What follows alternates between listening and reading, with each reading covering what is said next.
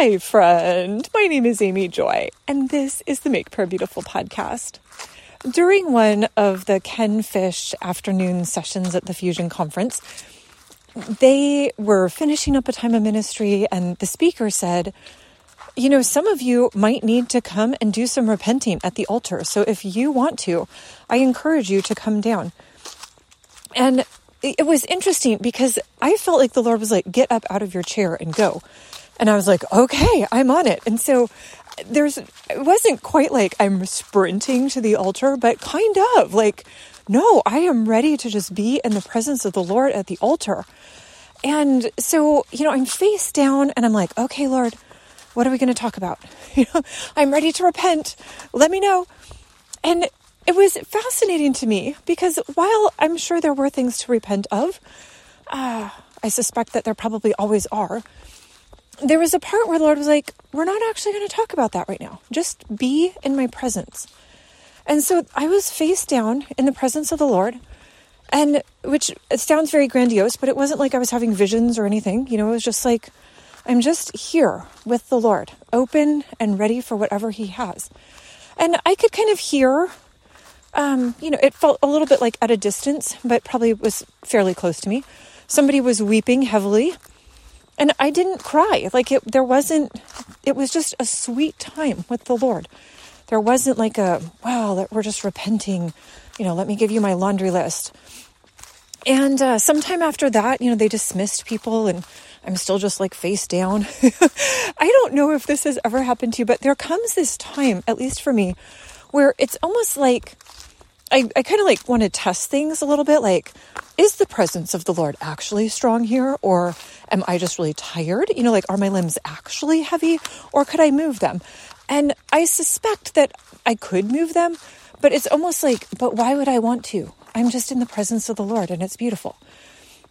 And so at some point, I overheard a little boy asking his mom, Mom, why are there people just lying down? And she said, Oh, they're just spending time with Jesus or something very sweet. You know, he had a voice you could kind of hear, like, oh, he's probably under five. very sweet little voice. And, uh, and the time kept passing. And at some point, I was like, okay, okay, I'm ready. I'm ready to get up. And it probably was only, I don't know, a half an hour maybe, but it was so deeply restorative.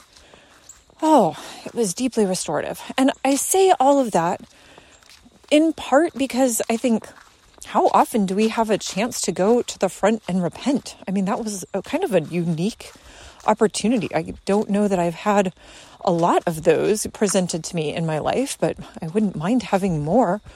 Um, but I think there's also a part where I I kind of wonder like why didn't everybody in the entire building like run to the front? And so maybe I was just uniquely convicted. I don't know. But I guess I just want to encourage you that,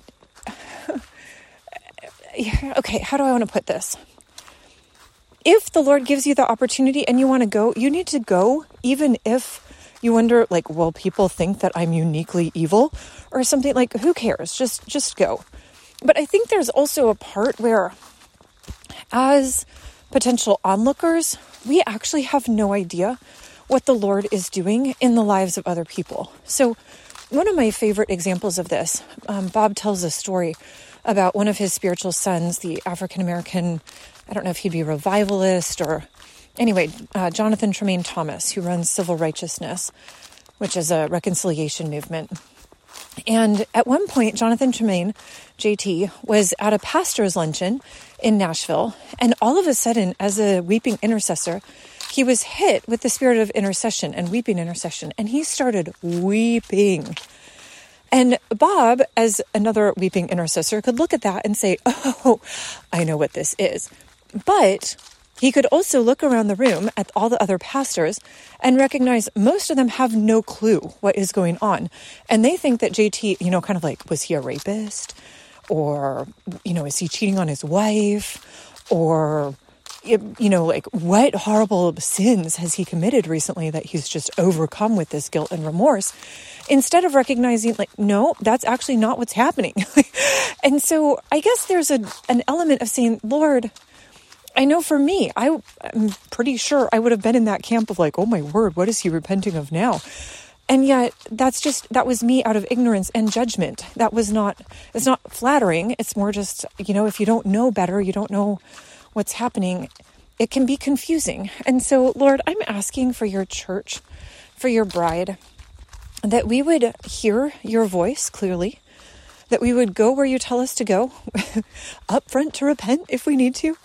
Um, but Lord, that the people around us would be gentle, um, that we would be gentle with those around us, that there would be uh, the ability to, I guess, just hold hold with yeah the the gentleness of Jesus both our hearts and the hearts of those that we come in contact with. So thank you lord. We love you. Amen